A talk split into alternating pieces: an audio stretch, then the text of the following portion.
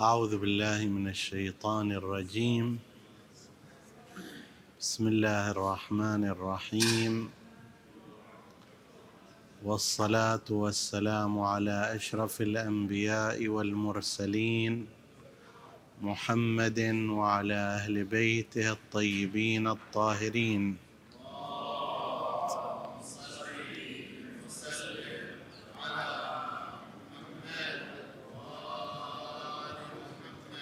في وصية مولانا الإمام الكاظم عليه السلام لهشام بن الحكم قال يا هشام قال رسول الله صلى الله عليه وآله إذا رأيتم المؤمن صموتا فادنوا منه فإنه يلقى الحكمة. والمؤمن قليل الكلام كثير العمل والمنافق كثير الكلام قليل العمل. هذه إحدى فقرات الوصية والتي تم التأكيد فيها كثيرا على قضية ترك الكلام غير النافع والتعود على قضية الصمت والتفكير. الإمام هنا ينقل حديثا عن رسول الله صلى الله عليه وآله وهو إذا رأيتم المؤمن صموتا فادنوا منه فإنه يلقى الحكمة. بالرغم من أن كلمة السكوت تشابه كلمة الصمت إلا أنه يظهر من بعض التدقيقات أن الصمت نوع من السكوت.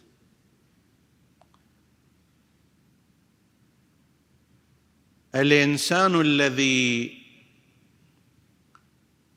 لا يملك جوابا قد يسكت لعدم معرفته الجواب. ولكن إذا كان قد عرف جواب تلك المسألة وقرر أن لا يتكلم لجهة من الجهات إما لأن من يشتري هذا الكلام غير موجود مستمع واعي ما موجود أو أنه لا هناك مستمع واع ولكن هناك خطورة في الحديث. هنا يختار الصمت يعني السكوت بقرار. بعض المدققين في تراكيب الألفاظ يميزون بين هذين النحوين. الإنسان الساكت قد يكون لأنه لا يجد جوابا لأنه لا يعرف هذه المسألة لأنه لا شجاعة لديه في الحديث. ولكن يقول هؤلاء الصامت يختلف عن ذلك. لديه قدرة على الحديث ولكنه لأجل أن لأجل ملاحظات معينة تراه يتخذ قرارا بالصمت. سواء كان هذا التفريق سليما أو غير سليم فإنه لا ريب أن قضية عدم عدم الكلام بقرار قد مدحت كثيرا في الروايات. أن الإنسان يصمت لا بل يكون صموت. صموت على وزن فعول قالوا من صيغ المبالغة. مثل غافر وغفور صامت وصموت. فهو كثير الصمت. كثير الصمت لا لأنه لا يجد جوابا هو جاهل بالمسألة فيسكت طبيعي. وإنما مع قدرته على ذلك مع قدرته على الحديث عند كلام ومع ذلك يتخذ قرارا بأن يصمت. لو تعود الإنسان على هذا الأمر في حياته ربما وفر على نفسه كثيرا من الأمور. نتحدثنا في كتاب الأمراض الأخلاقية عن هذا الموضوع. ولكن مجرد إشارة إلى ذلك نشير. خل يمتحن الإنسان نفسه يقرر مثلا فلان يوم يقول بيني وبين نفسي راح أقلل كلامي إلى نصف ما كنت أتكلمه. إني نذرت للرحمن صوما يعني صمتا هنا. فلن أكلم اليوم إنسيا. لا هذا ما يمكن على أنه أيضا غير مشروع عندنا صوم الصمت. ولكن لأجل أن يدرب الإنسان نفسه على إلغاء الكلام الزائد الكثير منا عنده كلام زائد عن الحاجة. أي مكان يقعد يريد يحكي. المرأة الزوجة أول ما تشوف زوجها تريد تحكي على الغداء تريد تحكي على السرير تريد تحكي في السيارة تريد تحكي وهو مشغول تريد تحكي وهو غير مشغول تريد تحكي وهكذا. واحيانا الرجل أيضا نفس الشيء. إما مع زوجته وإما مع الناس بمجرد أن يجي في مكان يفتح حبة الكلام وزر الكلام. ولو ترك لأخذ المجلس بكامله خصوصا مثلنا نحن يعني مثلي من الخطباء. طيب بينما لو فكر الإنسان في أن يقتصر على الكلام النافع والكلام اللازم هذا سيجد مساحة واسعة من التفكير. هذا اللي دائما يحكي دائما يحكي في كل الأوقات. زين؟ ويا ما يشوف واحد يريد يحكي وياه. بس باقي يحكي ويا نفسه حتى لو كان منفردا. ويا ما يقعد يا جماعة يبدأ بالكلام. هذا لا يجد في الغالب فرصة له لكي يفكر. لا في أمور دنيوية ولا في أمور دينية. لأن الذهن يحتاج إلى شيء من الهدوء حتى يفكر في ملفاته. عند تجارة ما عنده وقت لكي يفكر فيها. لأنه طول الوقت هو مشغول بتجارته. إذا خلص من التجارة ويا جماعة يبدأ يحكي وإلى آخره. متى يفكر في تجارته؟ لا يستطيع فلا يطور. وكذلك بالنسبة إلى الأفكار. كل واحد من الناس هو مشروع مشروع أن يكتشف افكارا. فكر في الآية الفلانية فكر في الظاهرة الاجتماعية الفلانية في المسألة الأخلاقية الفلانية. طيب لكنه لا يترك لنفسه مجالا للتفكير. مثال على ذلك الطلاق. بمجرد أن تفتح سويتش الحديث في مكان طلاق هو يريد يحكي كل ما يعرفه عن هذا الموضوع. زين متى يفكر؟ هالظاهرة الاجتماعية من الممكن أن أن الإنسان كثير تحدث عنها وأقل القليل فكر فيها؟ ليش أقل القليل؟ لأنه لا يجد لنفسه وقتا للتفكير مع كثرة الكلام. ولا سيما إذا تعود الإنسان على التفصيل في الشرح. زين.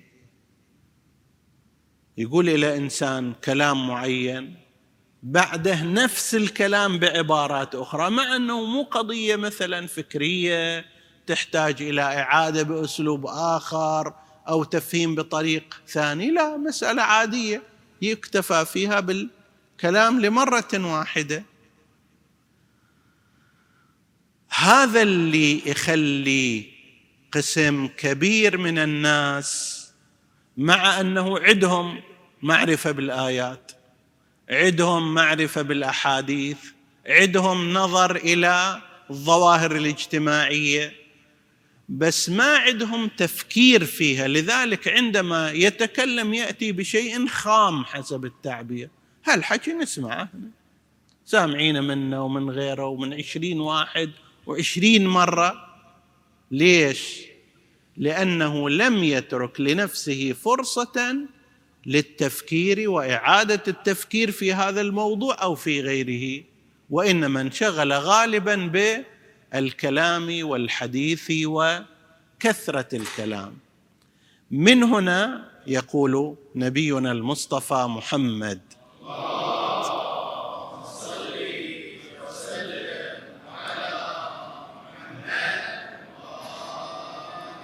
وينقله عنه الإمام الكاظم إذا رأيتم الرجل صموتا. يعني يكثر صمته. الصمت اللي يكون فيه فكرها مو لأنه صامت لأنه ما عنده شيء يحكي. صامت لأنه يخجل من الحاضرين. صامت لأنه يخاف إذا قال كلمة كذا وكذا. لا. وإنما يتخذ قرار الصمت بوعي. حتى لو الجماعة يتكلمون أنا أصمت. أفكر في الموضوع. أسمع وش يقولون الجماعة. وأفكر في كل فكرة اللي طرحوها وقالوها. إذا رأيتم الرجل صموتا يعني يكثر منه الصمت فادنوا منه قربوا من عنده. لماذا؟ فإنه يلقى الحكمة. تلقي الحكمة تارة ننظر إليها بشكل غيبي وتارة ننظر إليها بشكل طبيعي أن الإنسان عندما يركز ذهنه في قضية معينة ويفكر فيها تنفتح أمامه. الآن أنت لكي لنفترض تعرف حتى مساحة هذا هذه القاعة مالت المسجد. تحتاج إلى شيء من الصمت. تخلي بالك تنظر هذا الطول في هذا العرض وتحسب ولو حساب ذهني. طيب هذا كله يحتاج إلى تركيز في موضوع معين. وهو أسهل شيء ما هي مساحة هذا المكان؟ فكيف إذا كانت قضايا اجتماعية؟ قضايا الزواج قضايا الطلاق قضايا ما أدري صلة الأرحام إلى آخره. كل واحدة هذه تحتاج إلى تركيز الفكر فيها. فكيف إذا كانت أفكار مجردة؟ ليش القرآن قال هكذا؟ لماذا لم يقل هكذا؟ الآية ليش قدمت؟ ليش أخرت؟ هذه كلها تحتاج إلى صمت وفكرة. فيحتاج الإنسان إلى أن يكون صموتا. طبعا الصمت ليس خيرا مطلقا بمعنى أن كل كلام ليس بحسن له. عندنا حديث عن الإمام السجاد عليه السلام سئل أيهما أفضل الكلام أو الصمت؟ السكوت فقال لكل منهما آفات فإذا خلي كان أفضل. الكلام في الأصل كما ورد في الرواية كتاب الله وكلام الله بالكلام مو بالصمت. الأنبياء بماذا جاءوا؟ بالصمت كلا وإنما جاءوا بالكلام والتبليغ والرسالة والقرآن. أحاديث الأخلاق من قبل المعصومين كلها كلام. العلم هذا العلم اللي ينتشر بين الناس سواء في الكتب أو في الإلقاء شنو هذا؟ هذا كلام وبالتالي الحضارة كلها الإنسانية قائمة على أساس ماذا؟ على أساس الكلام، لكن أي كلام الكلام النافع، الكلام المفيد، كلام العلم، كلام الأخلاق، كلام التهذيب، كلام التربية، نعم. أما الكلام اللي مثل العلج يعلك مرة بعد أخرى من غير فائدة فضلا عما إذا كان فيه آفات الغيبة والنميمة و عيب الآخرين والفريه عليهم والكذب ذاك بعد أمر آخر. فإذا سلم الكلام من آفات الكلام فالكلام أفضل.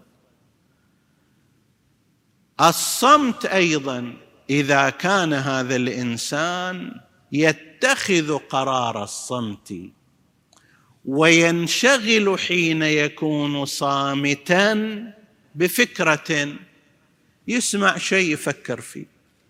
لا ما يسمع شيء قاعد بينه وبين نفسه يفكر في أمر من الأمور يستغرق في فكرته فلا يتكلم. هذا شيء مطلوب وهذا لعله ما يشير إليه إمامنا الكاظم عليه السلام في نقل حديث رسول الله صلى الله عليه وآله إذا رأيتم المؤمن صموتا فادنوا منه فإنه يلقى الحكمة. والمؤمن قليل الكلام كثير العمل. والمنافق كثير الكلام قليل العمل. لاحظوا مثلا ما يوجد في الجرائد والمجلات في بعض الدول الإسلامية. لو تريد تحسب ما تقدر تحسب. كل يوم إيش قد من الحكي. لكن وين العمل؟ قد لا تجدوا شيئا واضحا. المهرجانات الانتخابية والكلام الما أدري سنفعل وسنعمل وإلى آخره. بعدين في العمل أين كل ذلك الكلام؟ لا تجد له اثرا. أحيانا بعض الناس يبتلون بهذا البلاء كثير الكلام لكن تحسب ما هي نتيجة عمله بعد ذلك؟ لا شيء. أنا أروح إلى قعدات جلسات سهرات بالساعات المتمادية طوال سنوات. بعد ذلك لو أريد أجي أحسب هاي جلسة لنفترض أنا داومت عليها خمس سنوات. كل ليلة على مدار السنة اترك بعض الأيام افترض 300 يوم خمس سنوات في 300 يوم ألف وخمسمية. أضربها في ساعة ونص ساعتين. صارت شقد ثلاثة آلاف. ثلاثة آلاف ساعة من عمري. زين. أنتجت فيها الثلاثة آلاف ساعة شقد علما عملا خلقا امرا بمعروف نهيا عن منكر. وصلت ما كان منقطعا بين المؤمنين. خلي نسوي حساب. هل مقدار إيش قد عندي؟ زدت علما أو لم أزد؟ زدت خلقا أو لم أزد؟ لا شك ولا ريب تحدثت كثير في هالأثناء. زين. في ثلاثة آلاف ساعة تحدثت كثيرا. ما هي النتيجة التي حصلت عليها من العمل؟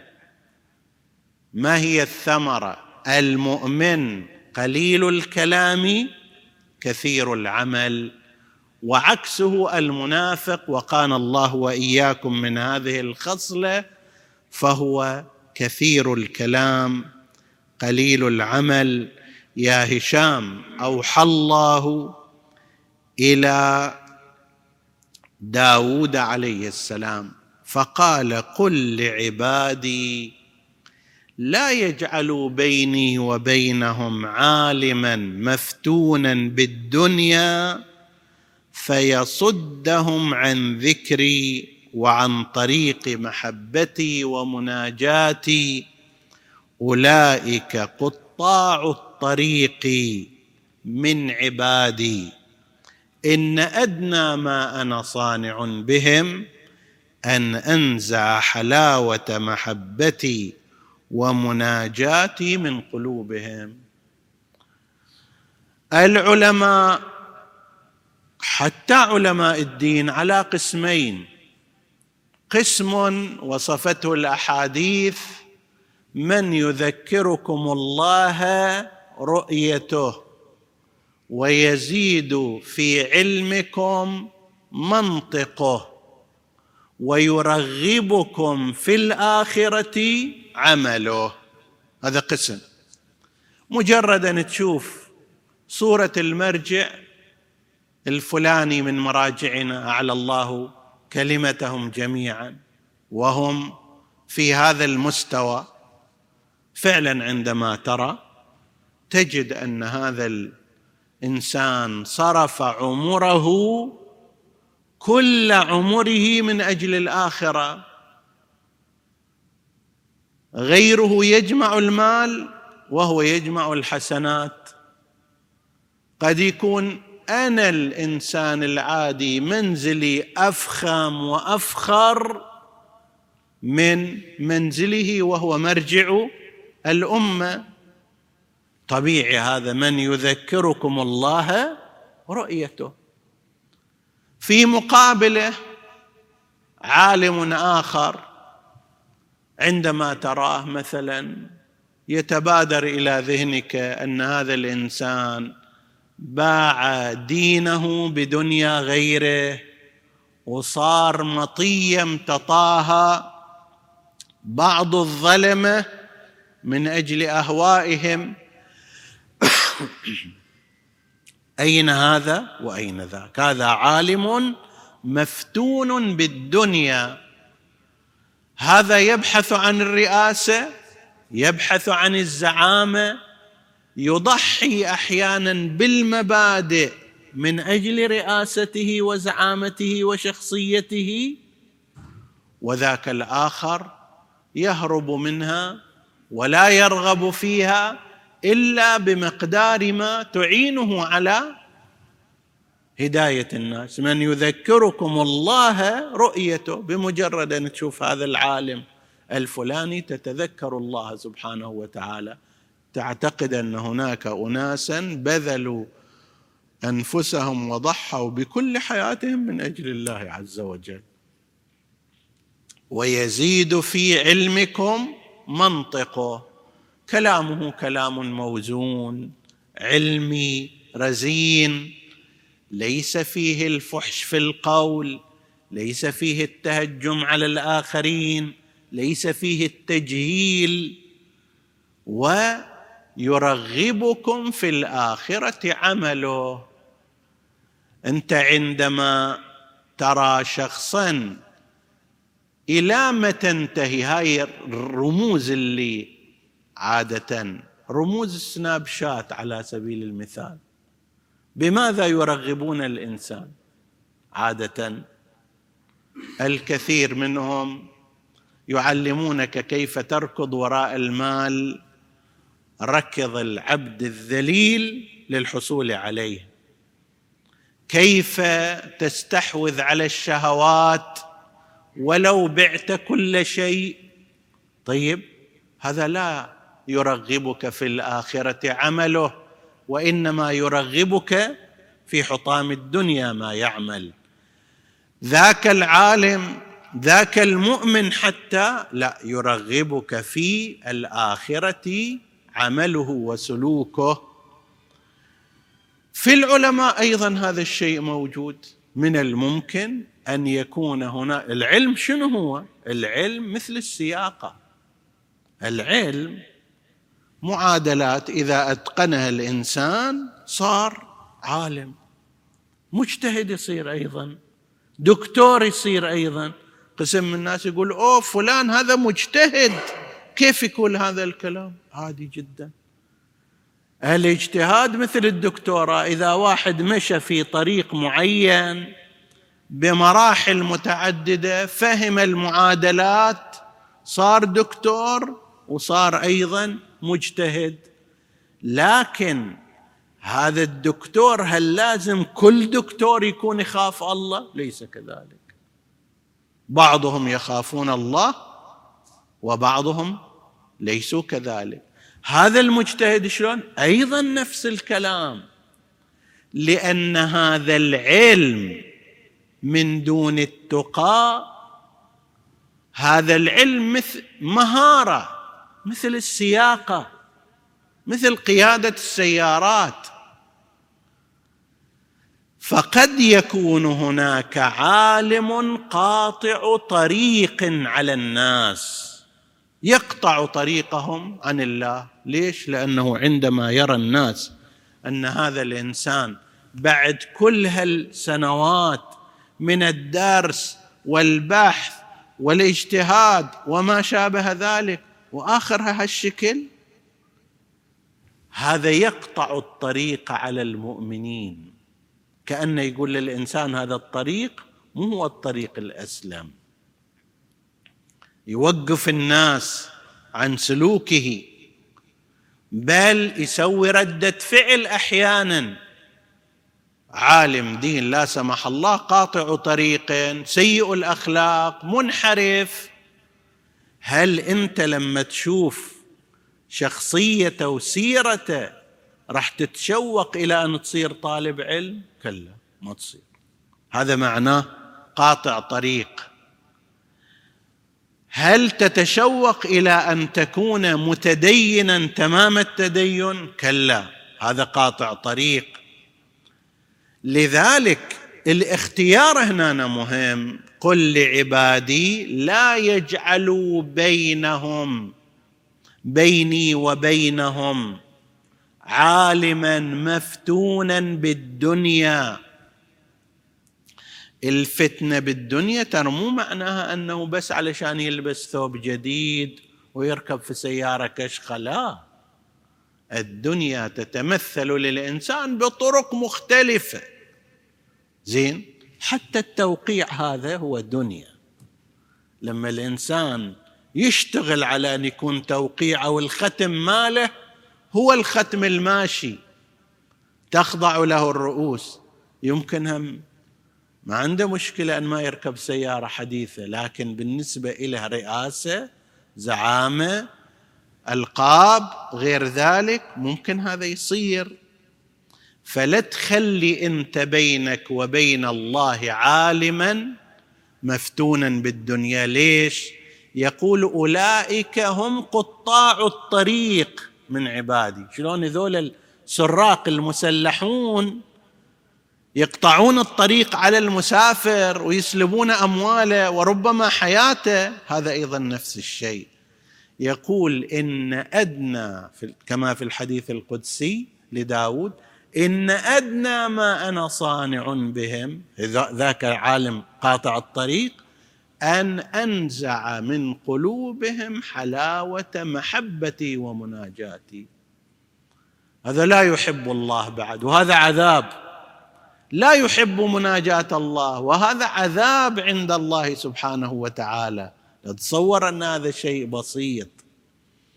نسأل الله سبحانه وتعالى أن لا يجعلنا منهم وأن يكفينا شرهم وأن يجعلنا من أولئك الذين يذكرون الله يذكرون الناس بربهم ويرشدوهم إليه ويرشدونهم إليه. إنه على كل شيء قدير. وصلى الله على محمد وآله الطاهرين.